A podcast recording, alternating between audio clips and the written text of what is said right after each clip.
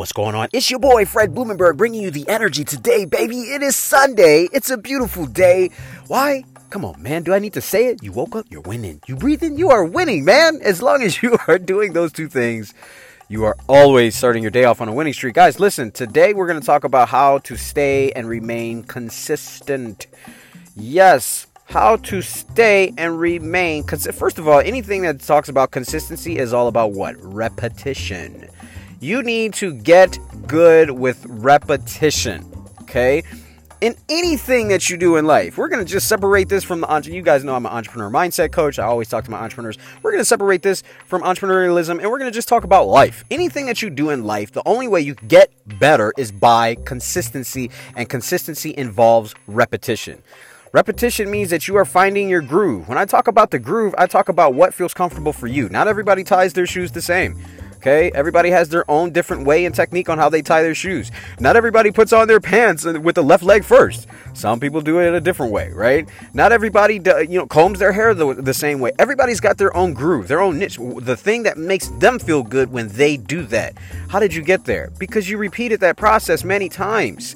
You repeated it many times. The best way to get consistent is doing the same thing every day at the same time. That creates what is called muscle memory. This is essential, especially as an entrepreneur. There's a lot of entrepreneurs out there that just get up, go out, do their job, you know, and they don't have any consistency whatsoever with what their schedule is like. They have no control of their day. There's no predictability. All they know is I'll get up, uh, I'll make uh, I'll make some calls, and I'll hope for a sale. You know, even even the ones that do well, I'll get up, I'll, I'll, hope for a few calls, and you know, yesterday I did a ten thousand in sales, so today I'm just gonna go for twelve thousand. Let me just make a lot of calls so I can get twelve thousand. Instead of just being like, you know what, I made two hundred calls. Let me let me figure out how to make three hundred calls every single day. Let me just stick to that number and figure out how to close and and have a closing percentage on that. Right?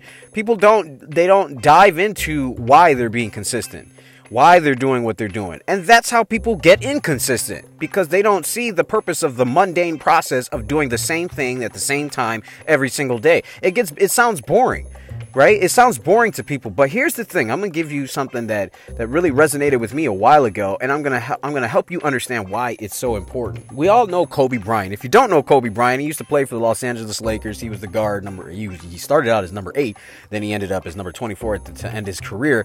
A lot of people don't know Kobe started on the bench. Kobe didn't come off out of high school and he was the starter for LA. In fact, I think he was supposed to get drafted by the Charlotte Hornets at the time uh, which I, I, think there was a trade or something that happened, and he ended up on the Los Angeles Lakers. But at the time, he ended up on the bench. Okay, yes, Kobe Bryant started on the bench. All right. Now, at that time, he was the best. He was the best prospect to come out of high school. He was so good, he came straight out of high school into the NBA. Now, of course, now today he is the Hall of Fame. He's going to the Hall of Fame. We all know that. But the point is, was his work ethic involved consistency with when and how often he practiced. This guy practiced three times a day, 90 minutes each. This is outside of the practice time that he already was required with the team. What did that mean? That means that at every day at a certain time he would get up and go practice. It didn't matter how he felt. It mattered about gaining repetitions. When you see the NFL training camp and you hear about these new guys that are coming onto the team, the one thing that they speak about that they need is is repetitions. They don't get enough reps. The coaches don't see them in action. They don't see them enough to make a decision on whether they stay on the team or not.